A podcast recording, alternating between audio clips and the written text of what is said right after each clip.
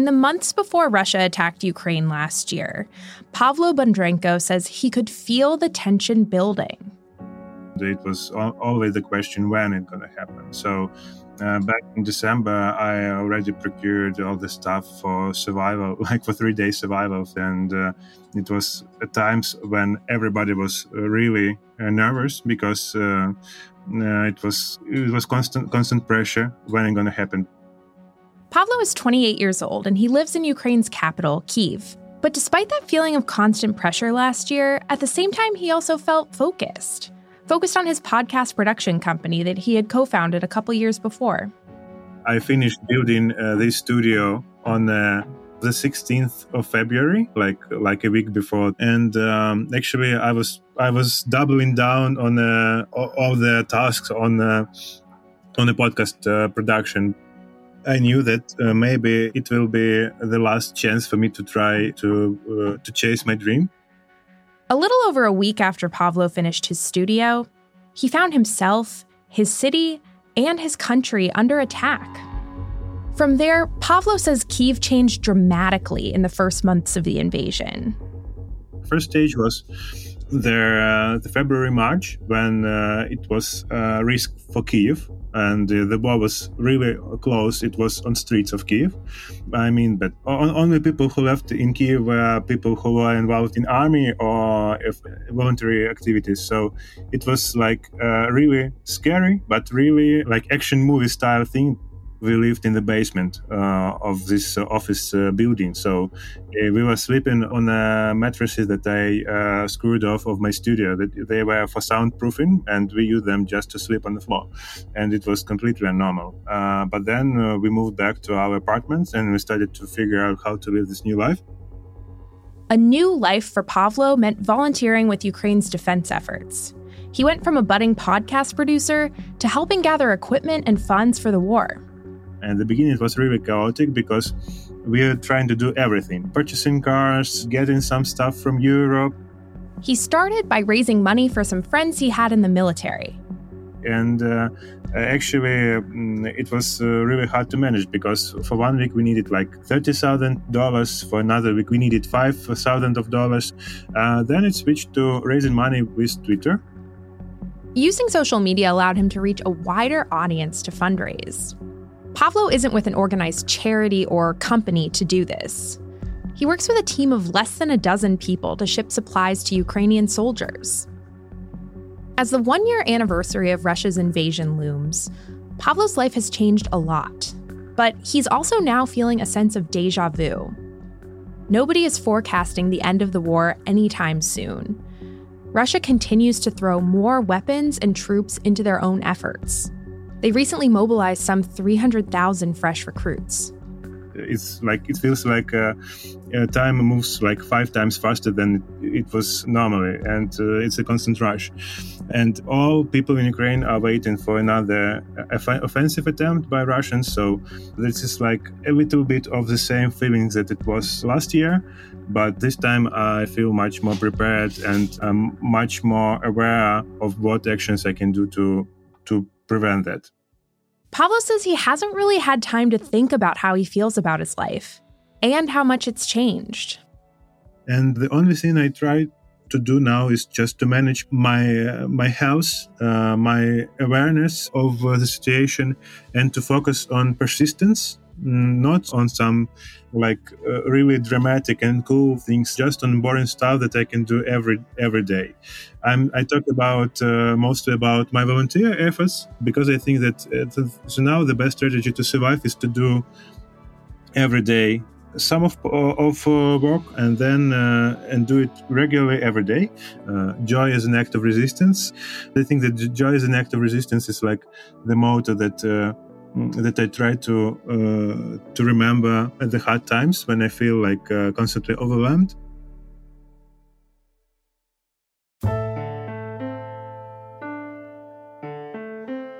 I'm Michela Tindera from the Financial Times.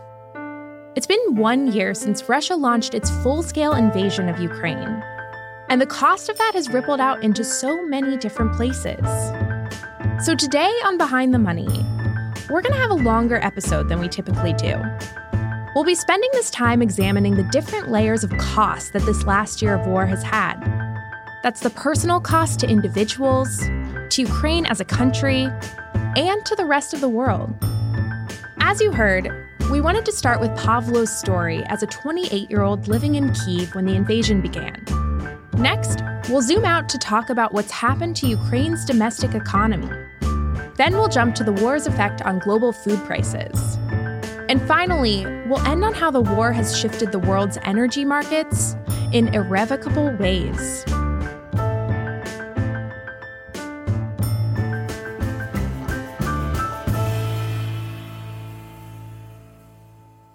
To understand what's happened to Ukraine's economy, I spoke with the FT's Europe editor, Ben Hall. He says that first, we need more context. Ukraine was one of the poorest is one of the poorest countries in Europe with a largely Soviet legacy economic structure.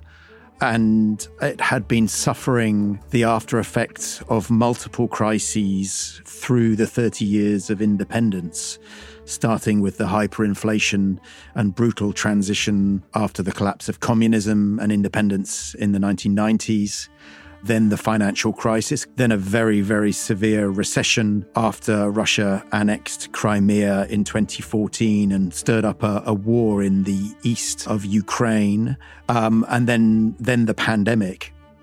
For many years, Ukraine's economy has been dominated by the production of commodities. That's things like steel, coal, and agricultural crops. Those industries have been largely controlled by oligarchs, and that's led to corruption in business and politics. These were men who made their fortunes through political connections largely, and then maintained their fortunes and increased their fortunes by using their political influence to make sure others did not challenge them. And it's one of the reasons that has held the Ukrainian economy back it's made the economy uncompetitive because these are wealthy men who are trying to extract rents from their assets and don't want competition. And that has meant that the Ukrainian economy has lacked dynamism. Still, at the end of 2021, just as Ukraine was emerging from the worst of the COVID 19 pandemic, things were starting to look brighter. Ukraine was beginning to recover and was enjoying some kind of international investor interest as an emerging economy.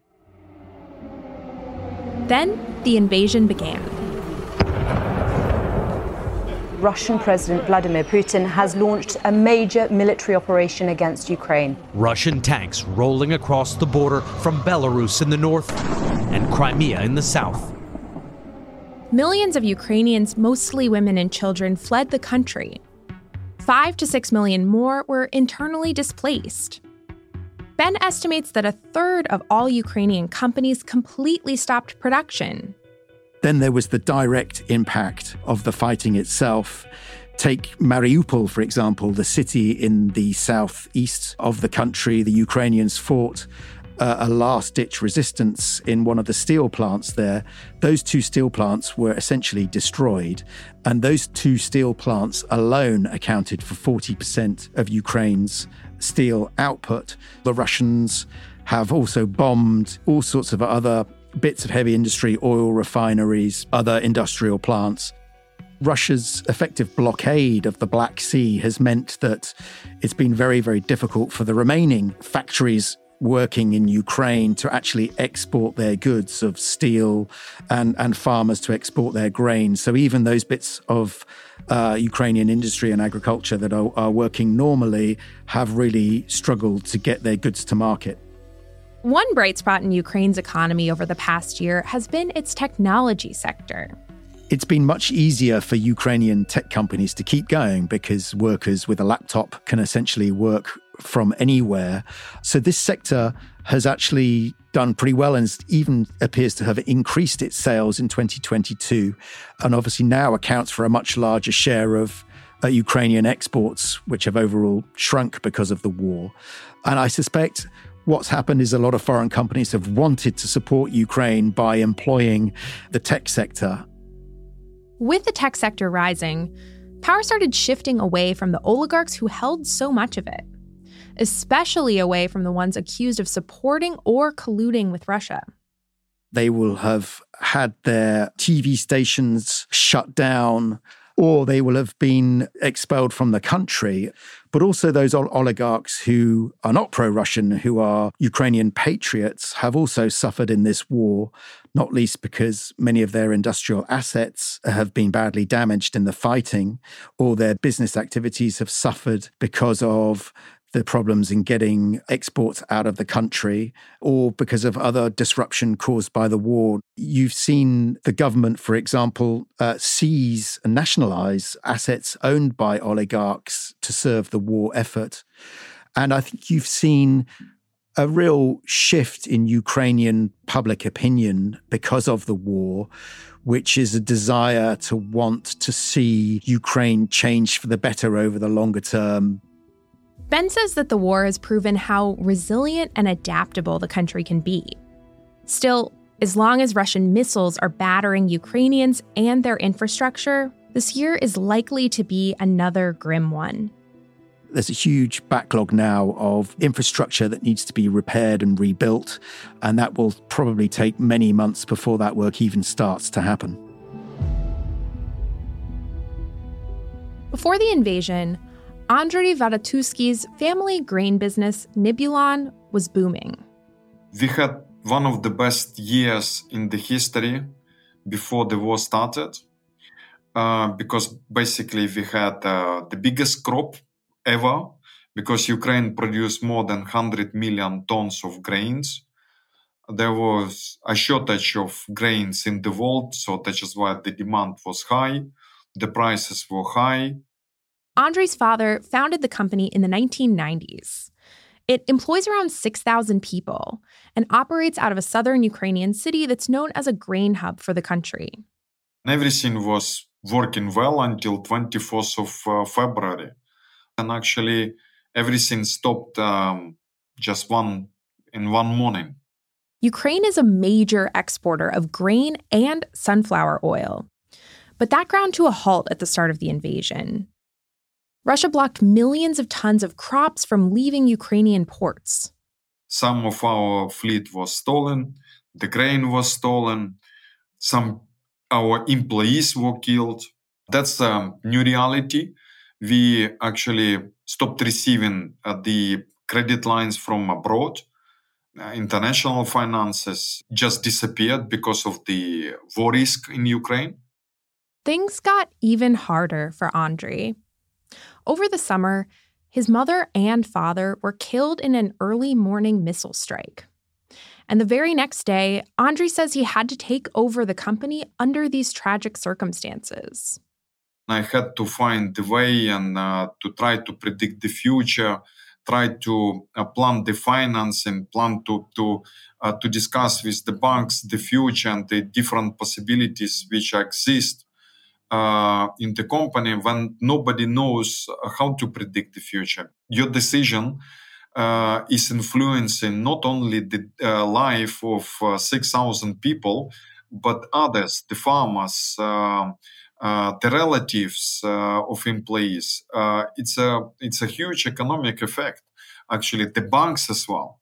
You know, so uh, because uh, their financial results depend on our performance as well, because we are um, big creditors um, uh, for many banks, and it's important for them to uh, for uh, that Nibulon is serving the debts. But Andrei is still pushing forward we will never become uh, the same company as it was before the war. Uh, the same as Ukraine. Ukraine will never be the same as before the war. It will be different. How different, we don't know. So, the most important is to survive, to save the business during this period of time, and then hope uh, for uh, rebuilding it back the hits that Ukraine's grain industry has taken over the last year have been felt in different ways around the world. That's because of the important role that Ukraine plays in the supply chain. Here's the FT's commodities correspondent, Emiko Terazono. It's a number five wheat exporter, and a lot of countries in the Middle East and Africa rely on Ukrainian grain. Um, it's a number three exporter of corn, which is a main source of feed for livestock. And it's a big producer of sunflower oil. It's the number one exporter with a share of just under 40% of the world's um, international market. But Ukraine wasn't the only country playing an important role in the supply chain. Russia is the world's largest exporter of wheat. And the fear was that the war would also mean that Russian wheat and also fertilizer would stop flowing out of the country. And a lot of it did. In response to the invasion, Western nations and companies restricted how they traded with Russia. Many countries that relied on the more affordable Ukrainian and Russian grain had to find expensive alternatives. Proximity is very important in grain trading. If you're Somalia and Yemen um, relying on aid, so what happens is the aid agencies buy from Russia and Ukraine and, and then send that off to places that are extremely poor. But the war made that impossible. A food crisis here in Tunisia and much of North Africa. In northwest Syria, prices for food are skyrocketing. 11,000 tons of wheat arrived in Lebanon this week, but this will be the last shipment from Ukraine. So, countries which rely on the Black Sea have been hit very, very hard. You know, Turkey, for instance, relies on both Russia and, and Ukraine for wheat, and its food inflation has soared. If you're in one of the war torn African countries and you need food aid, um, that's also been affected by the war as well. So the scars are quite deep, I would say. Last summer, the most vulnerable countries were bracing for famine. The prices for food and other commodities had peaked around May. And food became this focal point of accusations between the West and Russia. The West accused Russia of weaponizing food. Russia blamed the widespread food crisis on Western sanctions even though food and fertilizers were exempt from the restrictions. Then in July, the United Nations and Turkey brokered a deal between Russia and Ukraine to get grain moving out of the Black Sea ports again. That really calmed nerves and brought prices down. It was regarded as a huge breakthrough because a lot of people were saying, well, what's in it for Moscow? I guess Putin needed the developing countries on side to convince them it wasn't the invasion that was causing food insecurity around the world. It was sanctions from the West as a result of the invasion. So it was a bit, bit of a twisted um, logic on his side, I think. But the fact that the grain started flowing was a huge relief to everyone concerned. One year on, food prices aren't near the peaks they hit last year. I think prices have stabilized. Um, they've come down from their post invasion peaks, although that's still historically quite high. I think the stability is quite precarious, though. And, and when I talk to officials in places like the World Bank, uh, one of them described to me that the current situation is flying with one engine and the risk of something going wrong, like the grain deal not being renewed or energy prices going up again or bad weather in one of the key producing countries, that could send grain and fertilizer prices soaring again. So, Ukraine's economy has suffered huge blows this year. The world's food security teeters on the brink. You could at least make the argument that inflation and food scarcity are a predictable outcome of war. But perhaps less predictable has been the effects of this invasion on the world's energy markets. The full scale invasion of Ukraine by Russia last year has had a seismic impact on the oil market. I mean, really far beyond what anybody might have previously anticipated, and ultimately unprecedented in the history of the oil market.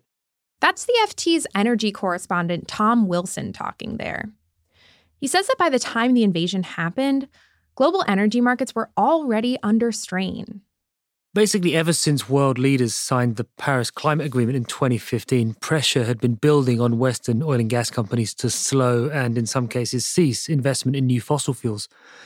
And then that pressure accelerated during the COVID pandemic when restrictions on movement crushed oil demand overnight, led to further shutdowns of big oil company operations. And that led to lots of predictions that maybe oil demand had peaked.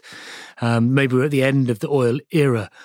But then, when we were coming out of the worst of the COVID pandemic at the end of 2021 and restrictions were being lifted in lots of parts of the world, then we saw this massive resurgence of demand for oil and gas as industry went back to work, as people started to drive and travel again. I think a lot of people forget how strained global energy markets were already at the end of 2021. Soon after news of Russia's attacks broke, Tom opened an email on his phone three days after the invasion started, I was actually in the park in London with my kids and received a press statement from BP, the British headquartered oil company, that it was going to exit their joint venture with Rosneft. He knew instantly that this was an unprecedented announcement. Rosneft is one of Russia's state owned oil producers, and BP owned about 20% of that business. I think at the time the statement dropped from their press officer. I was actually on the phone with a source um, who previously worked at BP, very knowledgeable about the business. That person had said to me, BP won't leave. The joint venture's too important. Um, they'll hold on. They can weather this storm. But that didn't happen. Now, it's important to say that before Russia started this invasion, it was the largest exporter of energy in the world not the second largest or the third largest, but the biggest. It was responsible for about 10% of the world's oil and a third of Europe's gas. Historically, the energy industry has taken that position. It's felt that you know the world needs energy. Oil and gas is a, a, vital source that underpins the global economy. So therefore, there's kind of been a view that energy can be apolitical and that oil and gas companies can continue to operate in places where wars are going on. There are countless examples of that through history. So I was I was surprised at the pace at which the BP management took that decision. With hindsight, it's easy to say, yeah, that was the only option. But at the time, they certainly could have waited and kind of gauged, okay, how does this play out? How does the West respond to the invasion? But this one was different. And it was really that decision that then triggered the swathe of exits that followed, both from other Western oil and gas companies like Shell and, and, Exxon, and also from other Western banks and insurance providers and professional service companies that all made efforts to wind down their business in Russia as a consequence. Tom says BP's exit from Russia signaled the beginning of the biggest change in the global oil market in many decades. The impact of Russia's invasion of Ukraine on the oil market has been profound. We've had other energy crises, such as in the 1970s, which led to the formation of the OPEC cartel. And this is really on a par with that, um, if not more significant, because of the lasting impact it's going to have on the way in which oil moves around the world. EU sanctions have banned the import of Russian petroleum products into the region, and that has since pushed Russia's oil exports out to other parts of the world. So, as a consequence of those European sanctions, what we've seen is basically a big game of musical oil barrels. So now we've got the situation in the oil market where Europe used to buy lots of Russian barrels, but that's no longer happening. And instead, Russia is sending its oil mainly to India and China, who are paying a massive discount. China has ramped up imports massively, as has India, which was importing very little Russian crude before, but is now importing a million barrels a day, if not more. And then Europe, for its part, is getting its oil now from the Middle East and from the US. This has significantly changed the balance of power in oil markets and in the world's economy.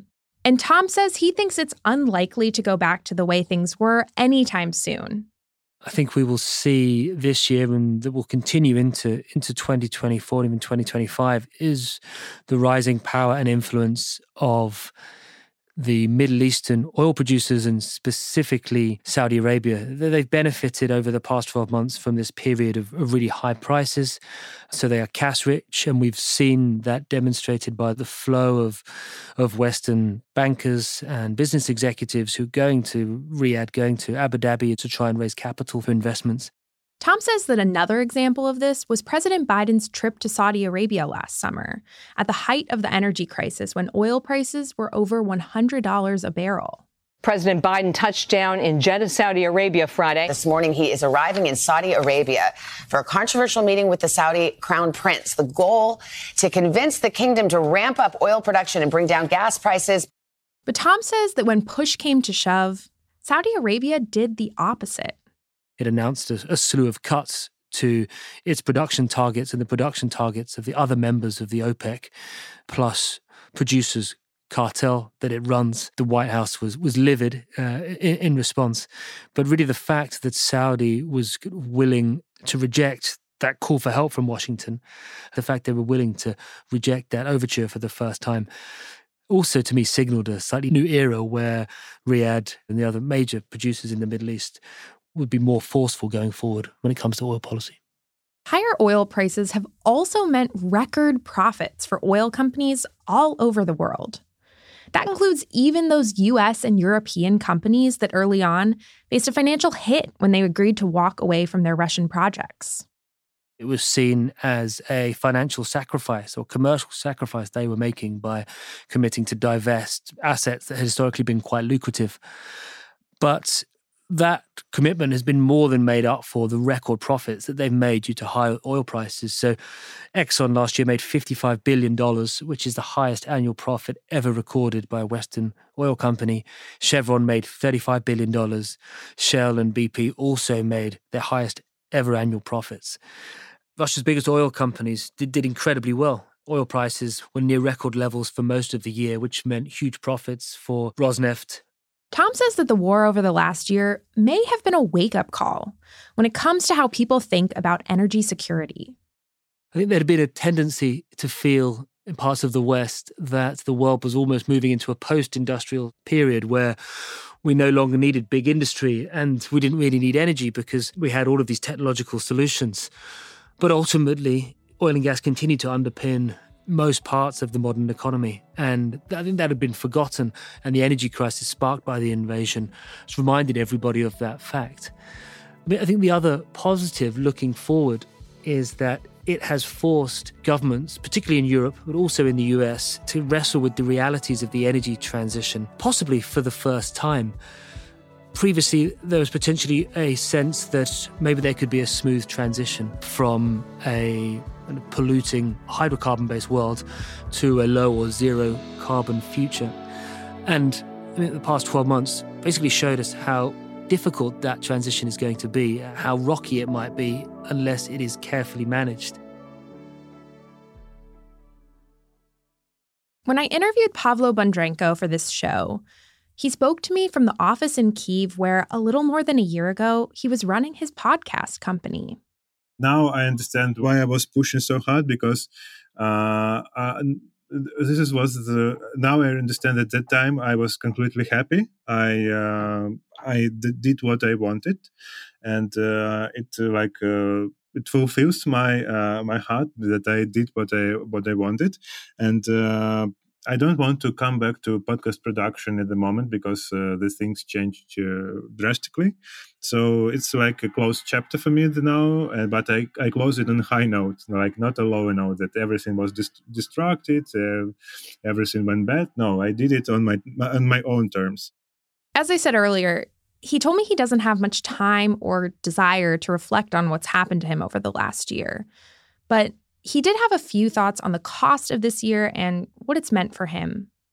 To give a perspective, I'm just an ordinary, uh, uh, completely globalistic hipster that uh, was involved in uh, in um, you know, like like in general. I, I, I used to listen uh, all Western music. Uh, I read everything in English, and I was. Um, in this sphere of, of culture. And um, and now uh, I'm still listening to some uh, cool uh, post punk uh, or indie bands but uh, at the same time I am uh, pushing boxes with Starlinks and other stuff to the postal service. And um, I had a few friends which I am attended funerals.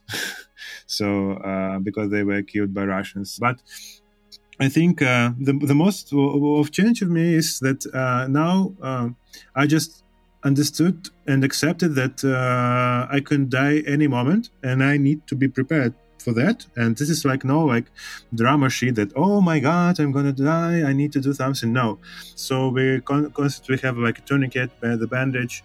Mm, uh, also, uh, we always prepared to if something bad will happen in Kiev, we just grab our backpacks and we have like all the um, know, clothes, all the things just to straightly go by legs somewhere out of Kiev. And uh, um, and it puts a lot of uh, strain on uh, your on your mental health and on your body.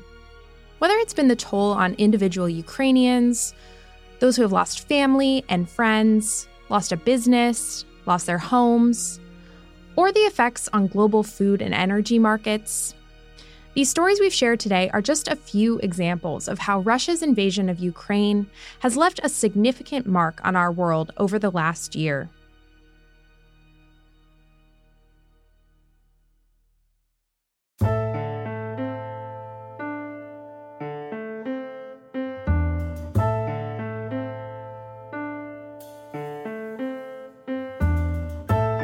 Behind the Money is hosted by me, Michela Tindera. Saffeya Ahmed is our producer.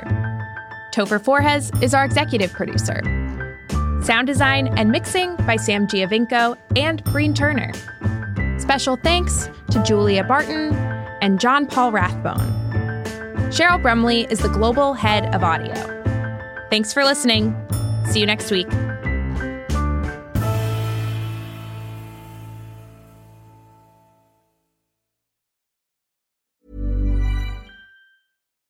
Latest episode of the Next Five podcast is all about AI and the business travel sector. I speak to Tim LaBelle, head of product for SAP Concur Spend Solutions. We'll have so much data that our travel will be safer. Shelley Fletcher Bryant, VP of Advito. AI can certainly contribute to more eco friendly travel practices. And author and public speaker Theo Lau. AI can help us predict when it will be a peak travel, more delays, cancelled flights. Listen to the full episode of the Next Five wherever you get your podcasts. Enjoy.